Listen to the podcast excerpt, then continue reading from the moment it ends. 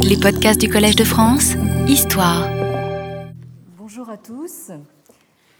Euh, la semaine dernière, nous avons euh, continué à examiner la manière dont les missionnaires jésuites ont assuré la toute première médiation entre les élites chinoises et les élites européennes euh, sous forme de relations, hein, c'est-à-dire donc de, récits ou de euh, euh, comptes rendus de, de, voyages et de traductions, comme nous l'avons vu.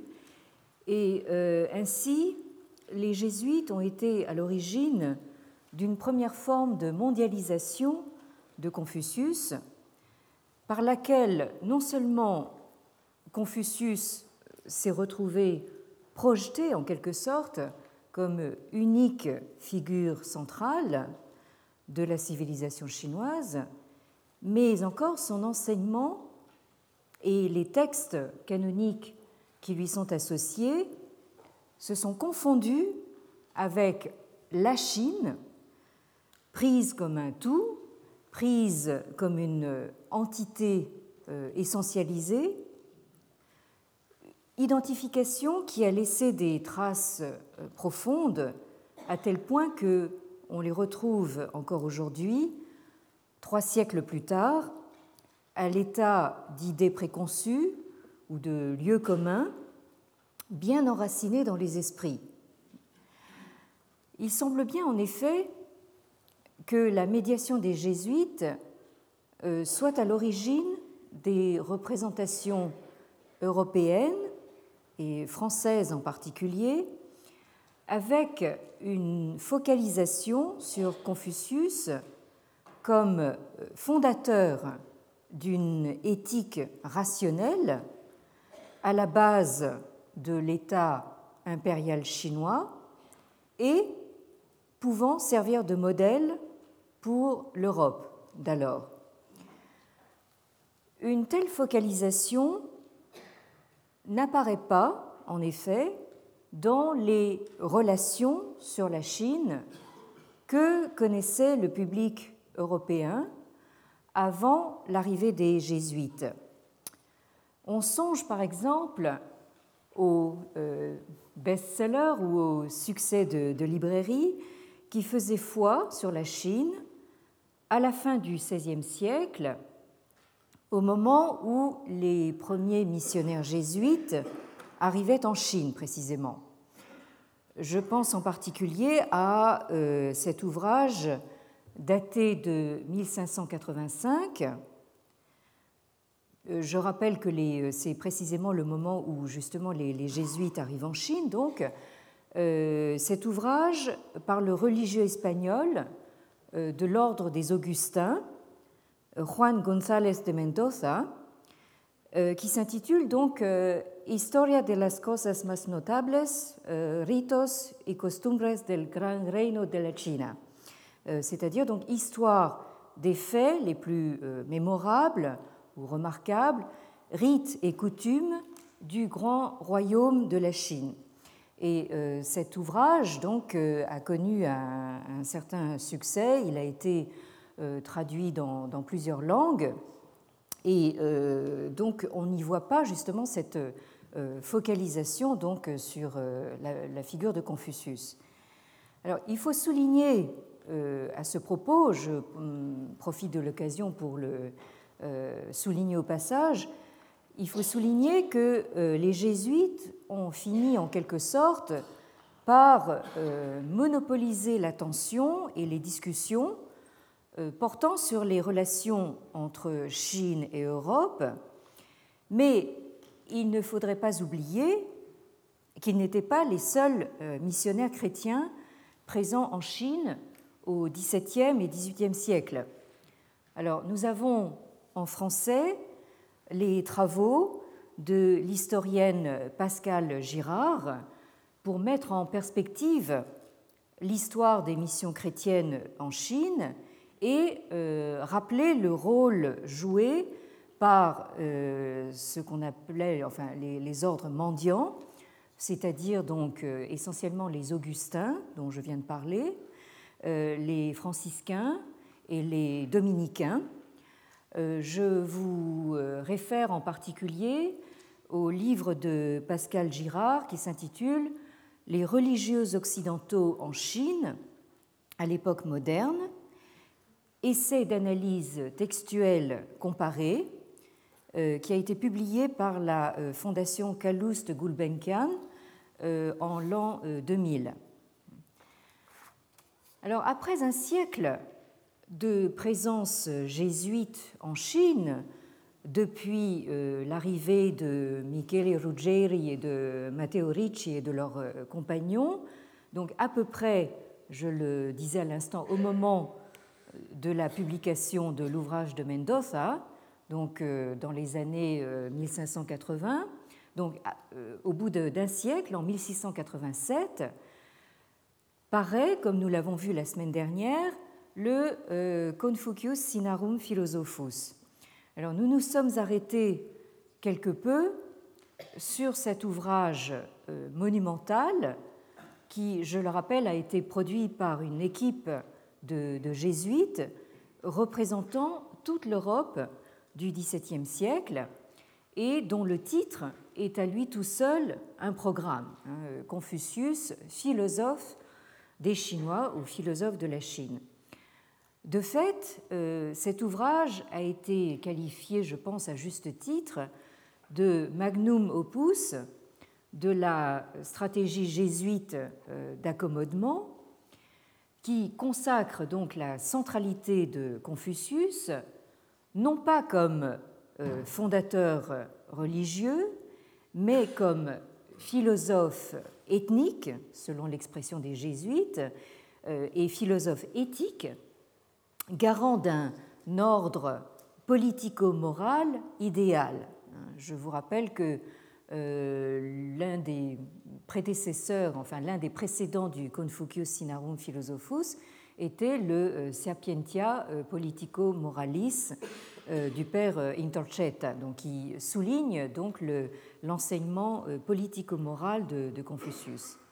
Alors, comme vous vous en souvenez peut-être, dans euh, le portrait de Confucius euh, qui figure dans le Confucius Sinarum Philosophus que je vous ai montré la dernière fois, euh, Confucius est représenté sur fond de bibliothèque hein, et non d'édifice religieux. Hein. Donc là, la mise en scène de ce portrait me paraît tout à fait significative. Alors, le Confucius Sinarum Philosophus, paru en 1687 donc, connaît quasi instantanément un succès euh, foudroyant dans toute euh, l'Europe des Lumières. Euh, vous avez d'abord un abrégé de moins de 125 pages qui paraît en français dès l'année suivante, en 1688, sous le titre La morale de Confucius, philosophe de la Chine. Euh, je rappelle à ce propos que euh, vous avez vu d'ailleurs euh, comment se présente cet ouvrage, le Confucius Sinarum Philosophus est un ouvrage de très grande dimension, c'est vraiment quelque chose de, très, très, très volumineux, très lourd, et euh, c'est donc cet abrégé en français euh, qui l'a fait connaître au grand public. Et euh, une traduction anglaise de l'abrégé français paraît à Londres encore quelques années plus tard, en 1691, sous le titre The Morals of Confucius, a Chinese Philosopher. Alors ces éditions euh, en langue vernaculaire, donc euh, qui sont euh, traduites de l'original en, latin, sont rééditées à tour de bras, y compris en édition de poche, en quelque sorte, des, éditions reliées cuir, et leur succès est garanti par un ensemble de facteurs, puisqu'ils suscitent la curiosité euh, d'un public assez large pour la réalité culturelle et ethnographique chinoise, donc auprès d'un public qui dépasse désormais largement les cercles savants, puisqu'ils ne sont plus en latin, ils sont donc en français, en anglais, donc dans les langues vernaculaires de l'Europe. Et ils alimentent donc un goût exotique également pour euh, ce qui est perçu comme de la littérature de voyage. Alors ce sont des facteurs qui, euh, soit dit en passant, avec une euh, petite pointe de malice, sont encore tout à fait opérants à l'heure actuelle. Il y a encore à l'heure actuelle cette espèce de fascination donc pour l'exotisme chinois. Alors l'ironie, c'est que les jésuites auront réussi euh, bien moins à convertir les Chinois à la foi chrétienne qu'à convertir les élites européennes à la sinomania. Euh, on a vu que cette euh, sinomania concerne des philosophes et des savants de toute l'Europe.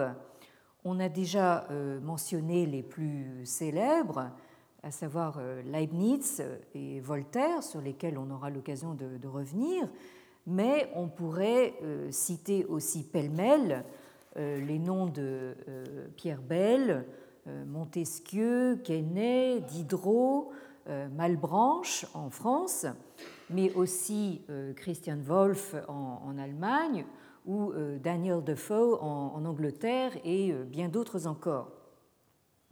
Et cette euh, sinomania n'épargne pas euh, certains monarques européens.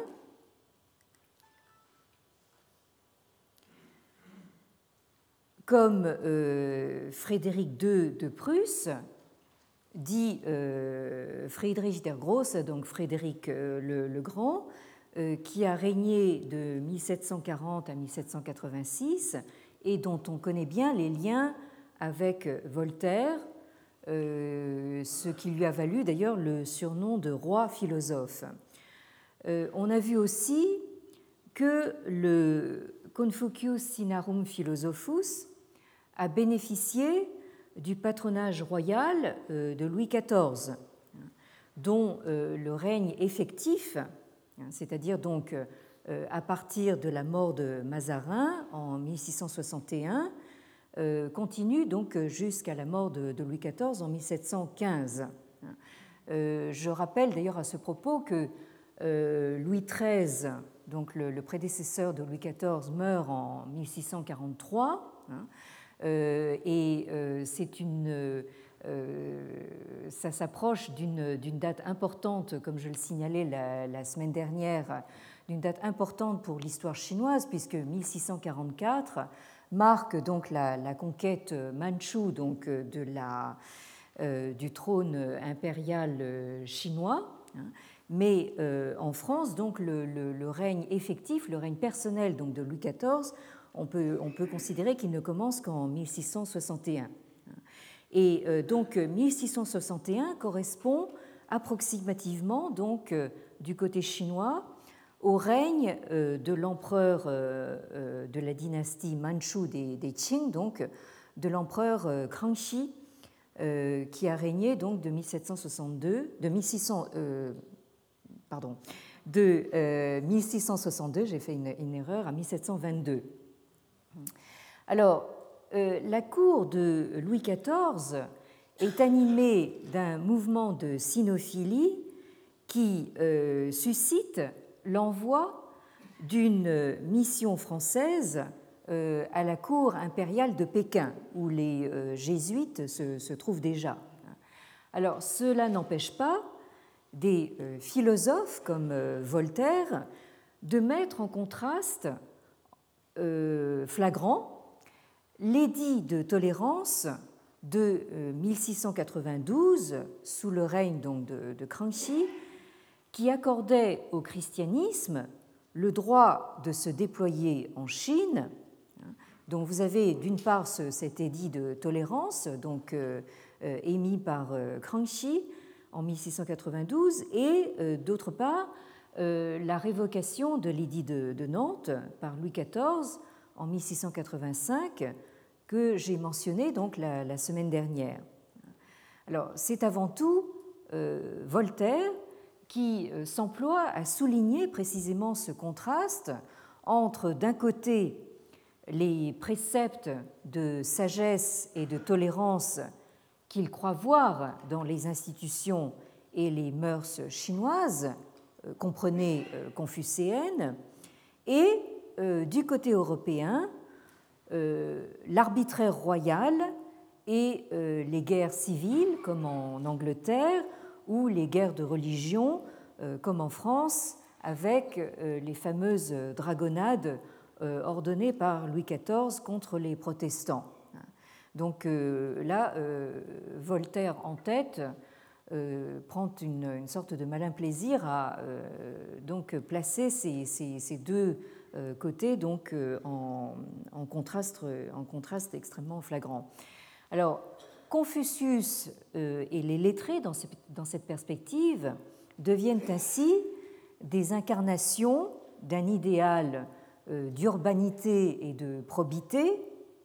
Et euh, les empereurs de Chine, qui depuis 1644 sont en réalité des empereurs euh, euh, deviennent pour leur part des modèles de classicisme raisonné et de monarchie éclairée que l'on brandit volontiers contre l'arbitraire monarchique en Europe et contre le fanatisme religieux que Voltaire stigmatise comme l'infâme. Alors, il va sans dire euh, que nous sommes en présence, une fois de plus, d'un paradoxe, dans la mesure où euh, l'empereur Manchu, qui est censé incarner le mieux cet idéal de gouvernement éclairé et tolérant, hein, et l'empereur euh, Tianlong, qui a régné donc de 1736 à 1796. Hein.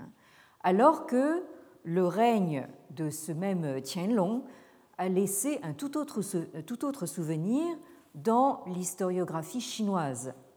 Euh, c'est notamment sous le règne de Tianlong, euh, dans les années 1770 euh, et 1780, que s'est passé ce qu'on a appelé donc une, la, grande inquisition contre les lettrés qui osaient donc manifester des, opinions euh, anti-manchou et euh, qui ont été euh, victimes donc de, persécutions extrêmement sévères, hein, qui, qui, allaient même quelquefois jusqu'à des, condamnations à mort.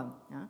Donc, quand euh, on parle aux Chinois du règne de Tianlong comme d'un règne euh, tolérant et éclairé, on a euh, quelques doutes. Et comme quoi il faut toujours se méfier justement de la propension qu'on a à idéaliser l'autre ou à le diaboliser, hein, selon les, circonstances. Alors toujours est-il que la sinomania, qui prend de l'ampleur sous le règne de, Louis XIV, même si elle commence a retombé quelque peu dans le courant du XVIIIe siècle, euh, continue sous les règnes euh, des successeurs de, Louis XIV, comme euh, en témoignent donc les gravures suivantes.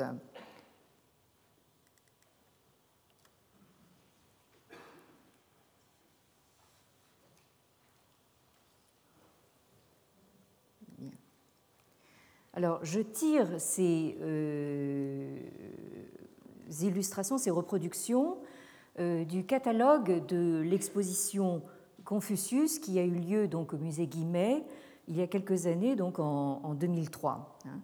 Alors, vous avez d'abord euh, ce rouleau. Est-ce qu'il serait possible de diminuer un petit peu la lumière en régie euh, pour qu'on puisse voir plus nettement l'image? Euh, j'ai l'impression qu'il n'y a plus personne en régie. Bon, euh, donc j'espère quand même que vous arrivez à apercevoir vaguement de quoi il s'agit. Donc il s'agit d'un rouleau de, peinture intitulé donc en chinois le Qinggeng Tu, qui montre l'empereur Yongzheng, l'empereur Yongzheng de la dynastie des, des Qing, qui a régné donc entre 1723 et 1735, qui est donc le successeur de l'empereur euh, Kangxi que, je viens de, mentionner. Merci. Euh, et donc nous voyons euh, sur ce rouleau l'empereur, vous voyez qu'on reconnaît habillé en jaune, donc couleur impériale par excellence, en train de conduire une charrue et de creuser le premier sillon euh, et qui fait donc euh, de cette manière retour à un rite ancien hein, par lequel le, roi, le souverain ou l'empereur était censé donc donner le, signal des travaux de, de, de labour en donnant l'exemple lui-même.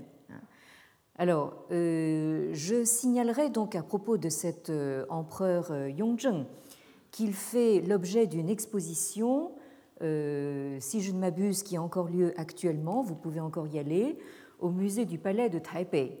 Alors évidemment c'est un peu loin, mais, je signale quand même cette, exposition dans la mesure où elle a une très haute signification politique euh, puisqu'elle est euh, c'est la première exposition qui est euh, co-organisée par le Kugong, donc le musée du palais de, Taipei, et le Kugong, le musée du palais de, Pékin, hein, depuis la, scission post 1949. Hein. Donc là, c'est la première fois que nous, avons ce, rapprochement donc entre les, les deux rives.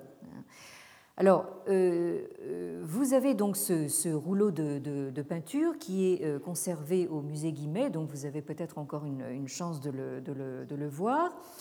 et c'est intéressant justement de le rapprocher de, de cette gravure-ci, qui est une gravure donc exécutée à Paris en 1786, donc nous sommes euh, euh, très peu d'années avant notre révolution, donc, et qui s'intitule Cérémonie du labourage faite par l'empereur de Chine, hein, et qui est tiré d'un album intitulé Faits mémorables des empereurs de la Chine. Hein. Donc là, vous voyez, si vous comparez un petit peu les, deux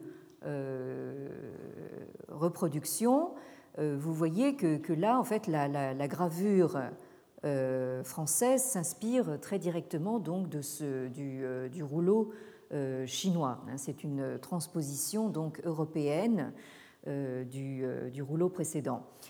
Et la, troisième illustration est une gravure qui est datée des environs de 1770 et qui est intitulé, là peut-être que vous apercevez le, titre, euh, Monseigneur le Dauphin euh, labourant.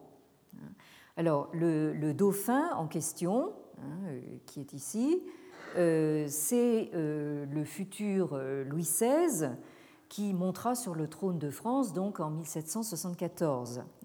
Et le dauphin est ici euh, donc euh, montré lui aussi en train de, manier la, charrue et de creuser donc un sillon.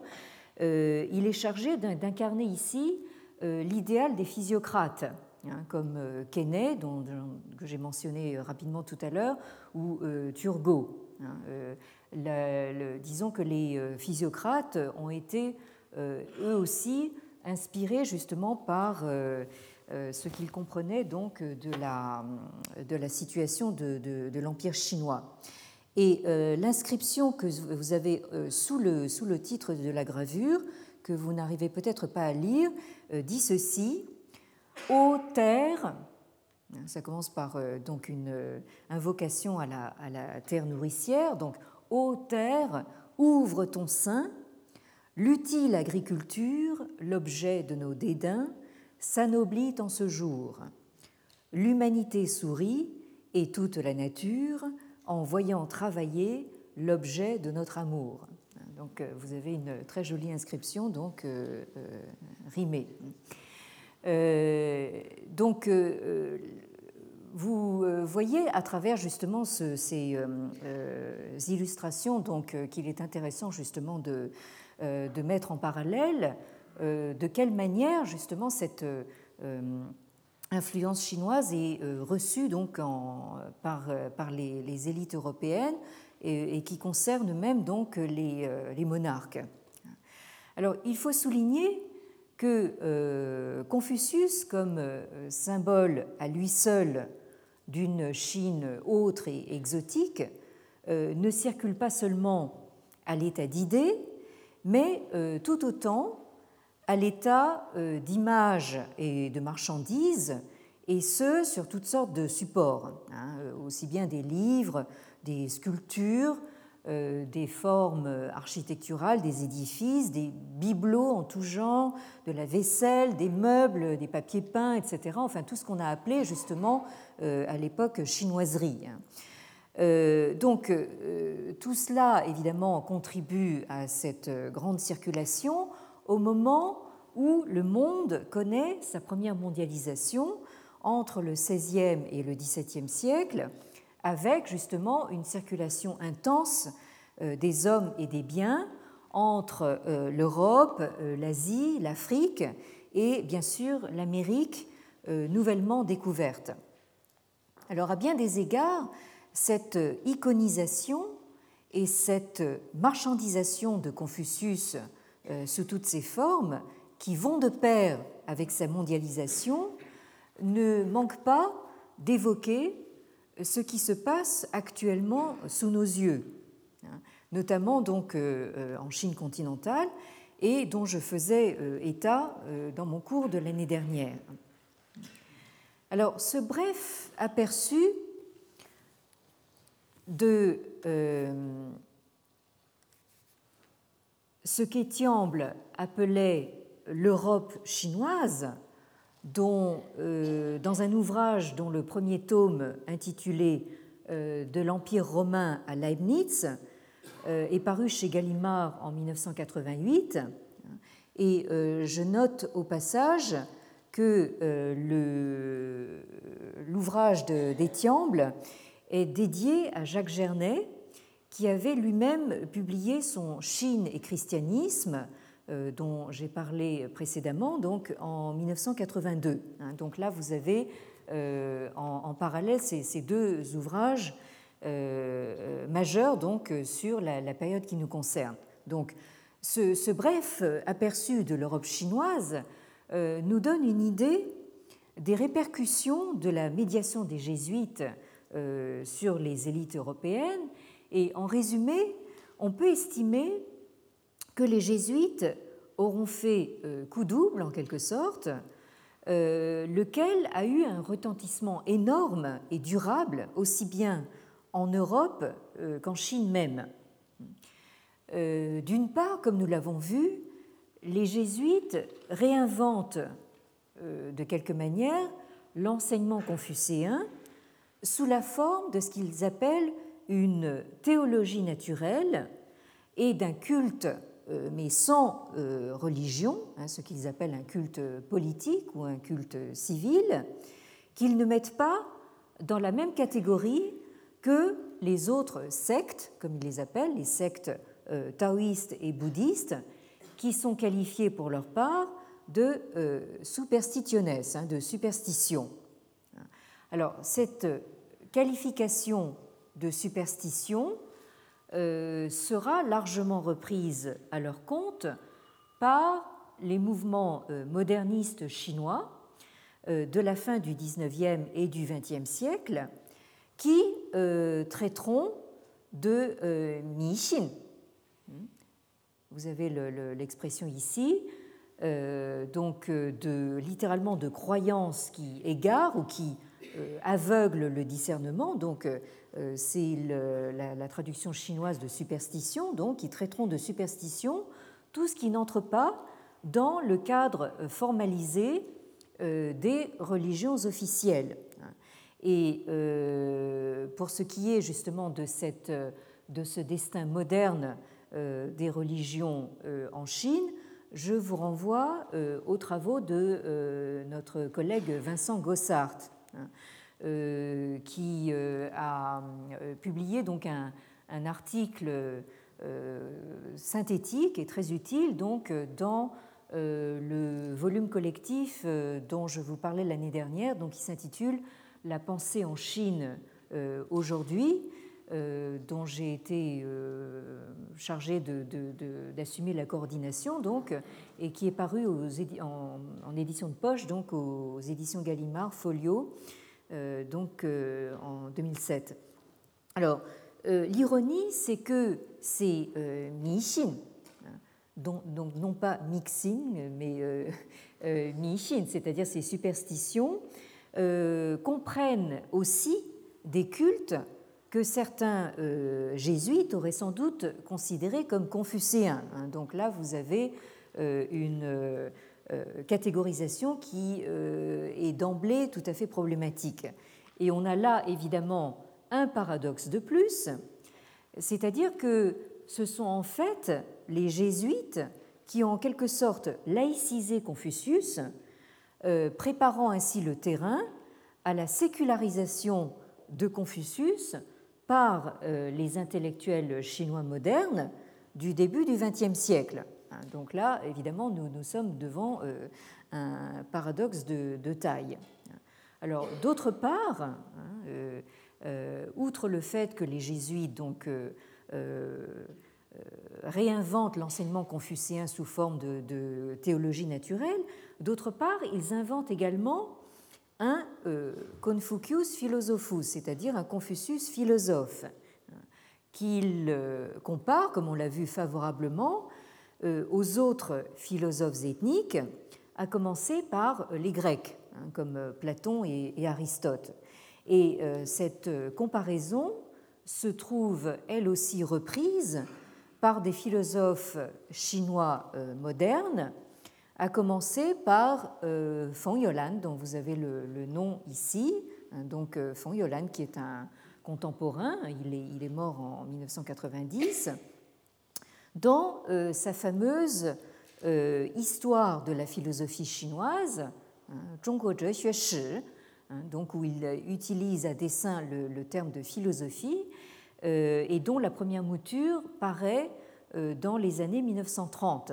Alors cette euh, histoire de la philosophie chinoise donc, a connu pas mal de, versions, hein, selon bien sûr les diverses périodes donc, intellectuelles qu'a connues Feng Yolan, qui a choisi donc, de rester euh, en Chine euh, populaire donc après 1949 et donc qui a adapté en quelque sorte son histoire de la philosophie chinoise au gré des besoins euh, idéologiques. Mais enfin, disons que Feng Yolan, dans la mouture des années 1930, part justement sur le projet de mettre en comparaison donc euh, ces philosophes chinois hein, qu'il invente en partie euh, et qu'il met donc euh, en parallèle ou en comparaison avec donc les philosophes grecs et ensuite européens. Alors ce genre de comparaison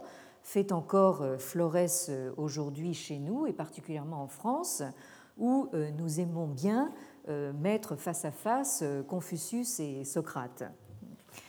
Alors, euh, les jésuites ouvrent ainsi une double polémique qui est loin d'être refermée. Hein. Euh, encore aujourd'hui, nous, nous, sommes encore nombreux à nous demander euh, est-ce que le confucianisme est une religion hein? Est-ce que c'est une philosophie hein?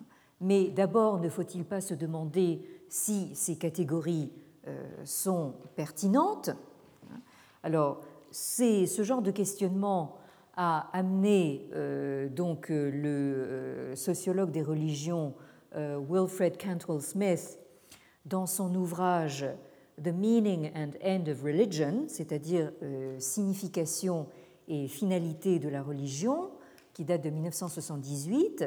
Donc, Wilfred Cantwell Smith donc, se pose la question hein, The question is Confucianism a religion? Is one that the West has never been able to answer and China never able to ask. C'est-à-dire donc la question de savoir si le confucianisme est une religion est une question à laquelle l'Occident n'a jamais pu répondre et que la Chine n'a jamais pu poser. Donc euh, là, vous voyez euh, un petit peu euh, le, degré justement de, questionnement hein, qu'ont soulevé donc justement les, les jésuites. Et d'autre part, comme l'a écrit un jésuite de notre temps, le père Michel Masson, actuel directeur de l'Institut Ricci de, Paris, dans un ouvrage qu'il a dirigé qui s'intitule Le sacré en Chine, euh, publié donc aux éditions Brepols euh, euh, en 2008. Donc dans cet ouvrage où Michel Masson donc s'interroge sur les rapports entre confucianisme et sacré, pose la question hein, parler, je le cite, parler de la entre guillemets philosophie de Confucius pose inévitablement la question aujourd'hui encore sans réponse qu'entendons-nous par philosophie quand nous appliquons ce terme à la tradition chinoise Donc nous nous retrouvons hein, avec ce, double questionnement donc euh, euh, de savoir si euh, le confucianisme est arrangé dans la catégorie religion ou bien dans la catégorie philosophie. Alors, nous aurons euh, largement l'occasion de revenir sur l'aspect euh, religieux. Mais ce qui me semble avoir prédominé dans euh, l'histoire subséquente des représentations européennes de la Chine, c'est plutôt la question philosophique. Et c'est pour ça que je m'y arrête un moment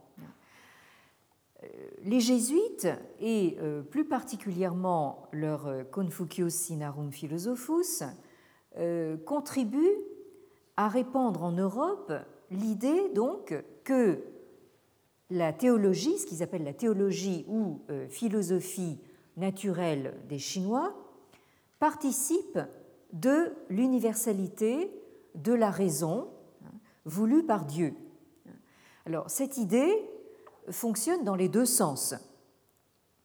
En effet, d'un côté, on a vu notamment avec l'exemple de la première traduction chinoise des éléments d'Euclide par Ricci et le converti chinois euh, Xu Guangqi, que la stratégie jésuite de conversion incluait l'importation de pans importants des savoirs de l'Europe du XVIIe siècle, d'où un important travail de euh, traduction en chinois fait par les jésuites d'ouvrages euh, d'astronomie, de sciences calendaires, de mathématiques, de géographie, de cartographie, d'hydraulique, etc., etc.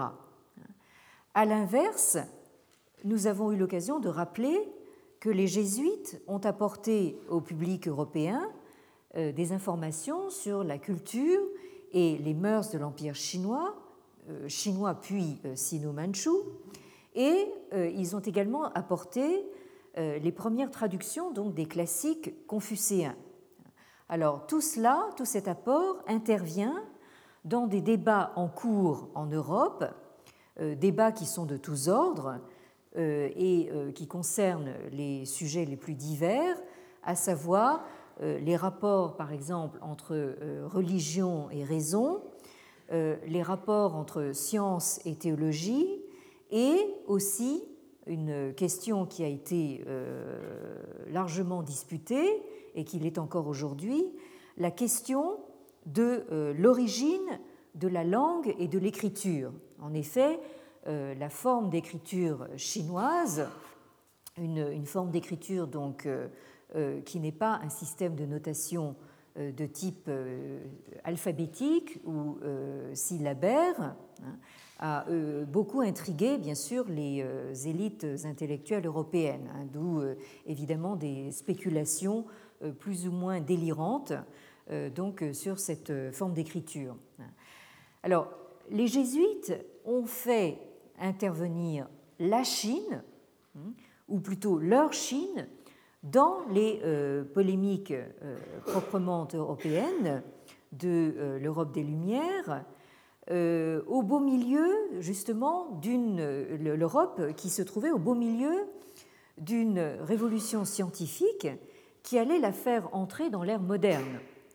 Alors, je n'ai évoqué ces circulations de, savoir et d'idées que très sommairement, car euh, elle ne constitue pas euh, le, véritablement le centre de mon propos actuel, mais euh, pour ceux d'entre vous que cela intéresse, il existe à ce sujet une abondance de travaux plus excellents les uns que les autres dans toutes les langues européennes et également maintenant en chinois, euh, qu'il serait absolument impossible d'énumérer de manière euh, exhaustive, mais en français, nous sommes euh, très bien servis puisque j'ai déjà signalé les travaux de Jacques Gernet et d'Isabelle Landry-Deron, mais pour ce qui concerne le volet plus spécifiquement scientifique, je peux vous conseiller sans réserve de vous référer aux travaux de Catherine Jamy, J-A-M-I, euh, chercheur au CNRS,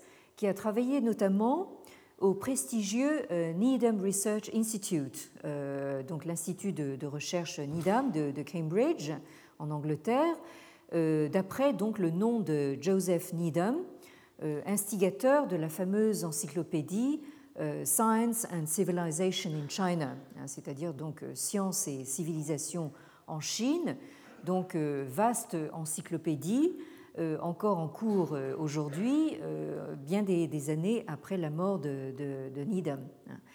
Alors, donc ce Needham Research Institute est une référence donc pour ce qui est de l'histoire des, sciences donc en, Chine.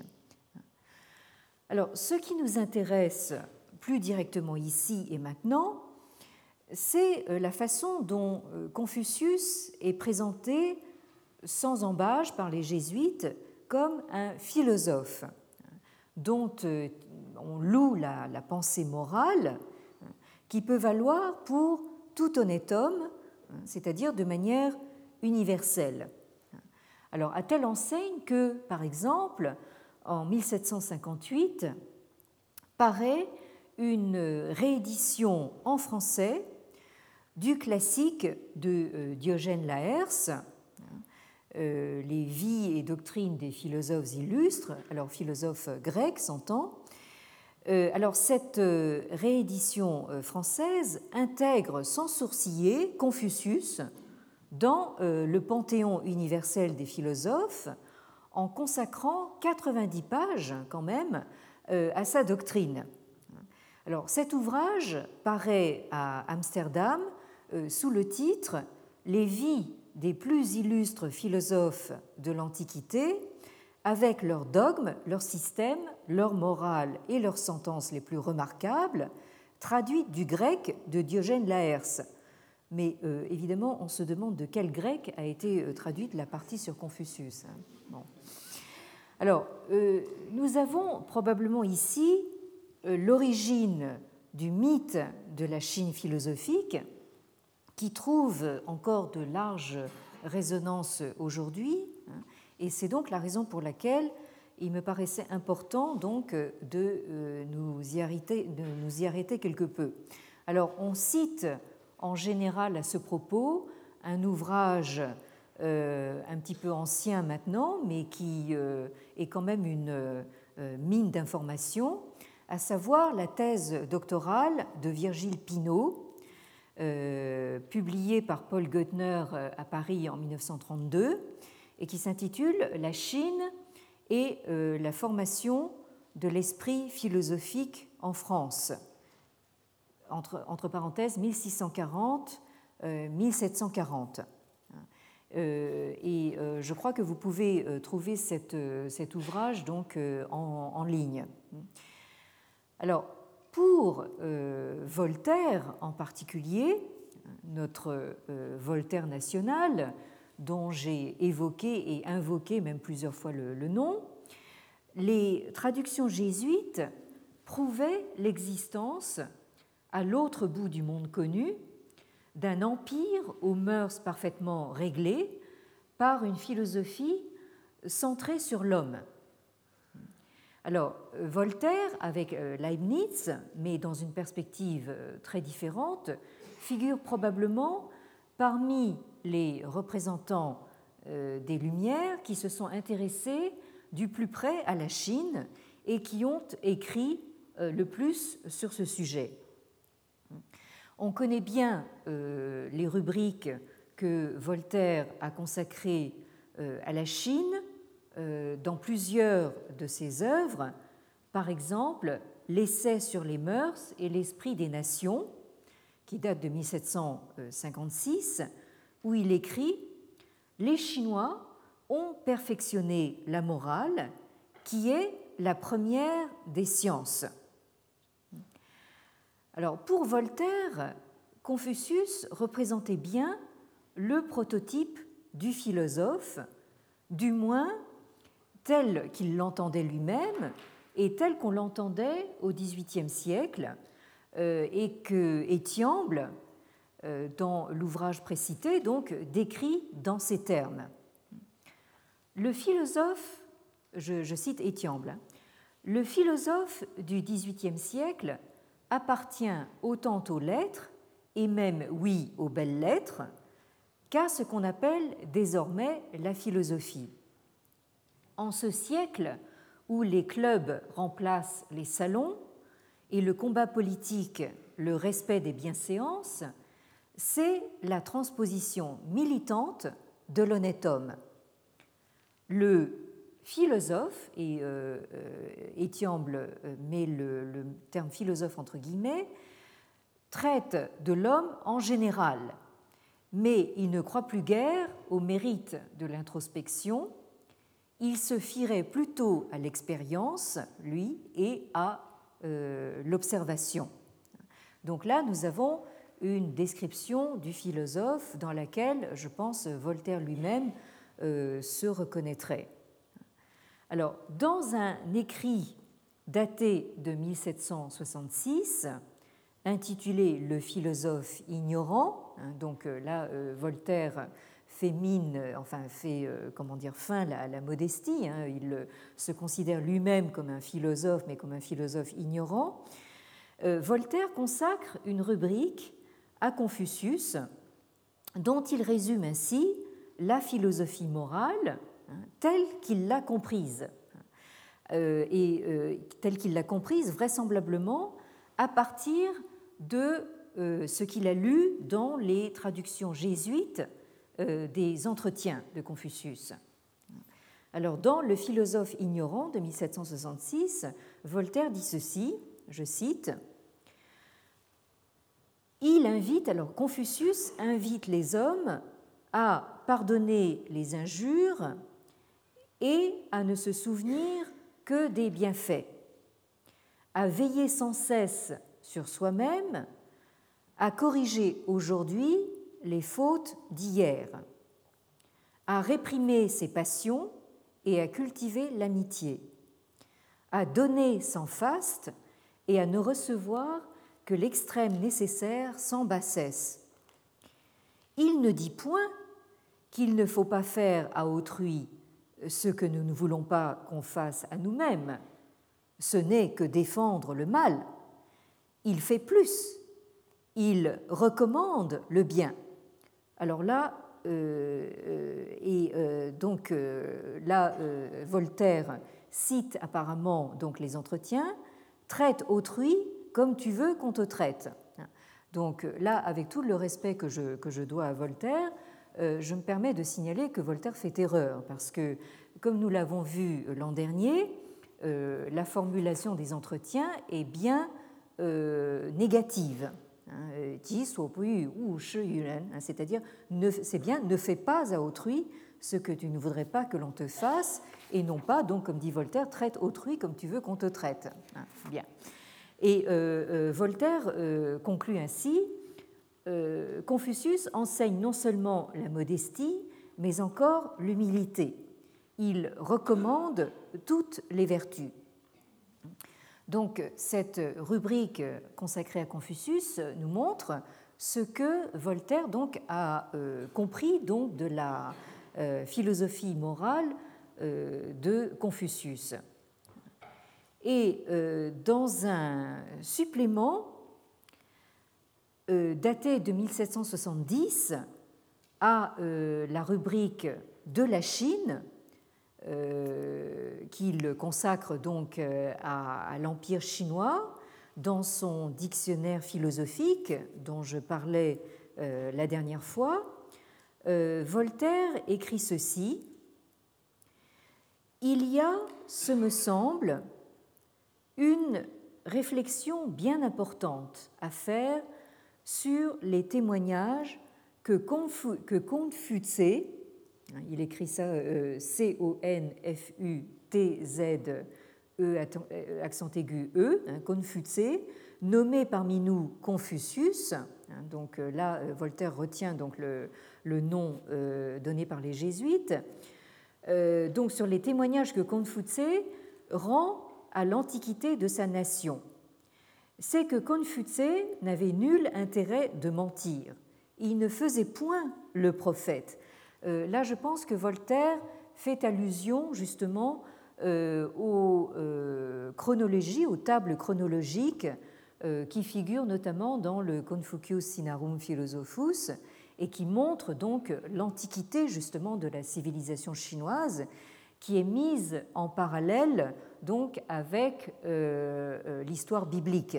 Hein, et euh, pour justement les élites européennes, ce qu'elles ont retenu, ce qui a frappé leurs esprits, c'est que nous avons une civilisation qui remonte à une période antérieure au, déluge. Hein. donc euh, pour Voltaire, Confucius, c'est d'abord quelqu'un qui euh, euh, rend hommage à l'antiquité de sa nation. Il ne faisait point le prophète, il ne se disait point inspiré, et il n'enseignait point une religion nouvelle. Il ne recourait point au prestige, il ne flatte point l'empereur sous lequel il vivait, il n'en parle seulement pas. C'est enfin le seul des instituteurs du monde qui ne se soit point fait suivre par des femmes. Euh, c'est là qu'on reconnaît l'esprit de, Voltaire. Hein. Alors, j'ai connu un philosophe, alors là je, pense que euh, Voltaire fait allusion à lui-même, qui n'avait que le portrait de Confucius dans son arrière-cabinet. Il mit au bas ses quatre vers, hein, et euh, je, note de bas de page, ces vers sont de Voltaire lui-même. Hein. Alors, euh, ces quatre vers sont les suivants. De la seule raison salutaire interprète, sans éblouir le monde, éclairant les esprits, il ne parla qu'en sage et jamais en prophète, cependant on le crut, et même en son pays. Donc, euh, euh, il est bien connu qu'on que, euh, n'est jamais prophète dans son, dans son, propre pays, mais Confucius a donc justement cet avantage d'avoir été cru et même en son pays. Alors, donc, ici, vous avez donc un, un, portrait de, Confucius euh, qui apparaît dans un ouvrage appelé Abrégé historique des principaux traits euh, de la vie de Confucius, qui est paru en 1786, et donc où figure ce euh, portrait de Confucius. Là, vous voyez qu'il diffère légèrement donc des portraits que nous avions vus la, dernière fois. Non, ça c'est pas lui. Euh, donc, euh, où euh, Confucius donc, est représenté debout. Là, il est représenté assis avec donc les, quatre vers qui sont soi-disant cités par, Voltaire, mais qui sont de Voltaire lui-même, dans le dictionnaire philosophique. Vous les avez ici. Hein.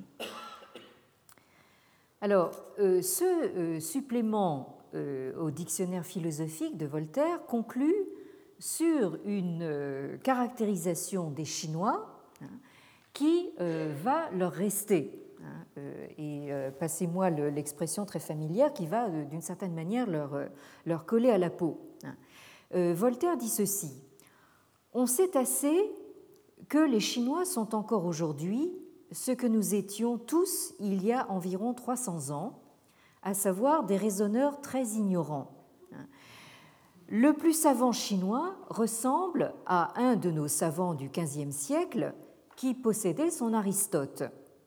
Mais euh, donc là, euh, euh, Voltaire est en train de justement de faire cette réputation donc aux Chinois d'être très en retard donc du point de vue scientifique. Mais continue-t-il, on peut être un fort mauvais physicien et un excellent moraliste. Ainsi, conclut-il, c'est dans la morale et dans l'économie politique, donc la fameuse scientia politico-moralis, donc c'est dans la morale et dans l'économie politique, dans l'agriculture, dans les arts nécessaires que les Chinois se sont perfectionnés. Nous leur avons enseigné tout le reste. Mais dans cette partie, nous devions être leurs disciples. Euh, alors donc, euh, voilà, là, nous avons une, image des, Chinois donc, qui euh, n'ont pas fait leur révolution scientifique, mais par contre qui ont peut-être une longueur d'avance donc sur concernant la philosophie morale. Hein, et là, nous avons les, les, germes, si vous voulez, de cette réputation donc de pragmatisme donc des, des Chinois, hein, qui sont très forts dans l'agriculture et, et les, arts nécessaires. Hein. Euh, et euh, je terminerai donc euh, aujourd'hui sur ces notes lapidaires du poète Henri Michaud, beaucoup plus près de nous, bien sûr, et alors dans un domaine totalement différent. Henri Michaud, donc, qui a rapporté de ses pérégrinations, donc, notamment en Chine et au Japon, ce petit livre délicieux qui s'appelle Un barbare en Asie, qui est paru aux éditions Gallimard en 1967 et euh, qui dit ceci à propos des Chinois. Les Chinois ne sont pas des songes creux. Ils n'ont pas eu des systèmes transcendantaux ou des éclairs de génie, mais des trouvailles d'une valeur pratique incalculable. Et ensuite, il a cette notation très lapidaire Confucius, deux points, l'Edison de la morale. donc, euh, nous avons donc un ingénieur euh, de euh, la morale donc dans la, personne de, Confucius. Donc, je terminerai donc là-dessus aujourd'hui. Je vous remercie encore de votre attention et à la semaine prochaine. Merci. Retrouvez tous les podcasts du Collège de France sur www.collège-de-france.fr.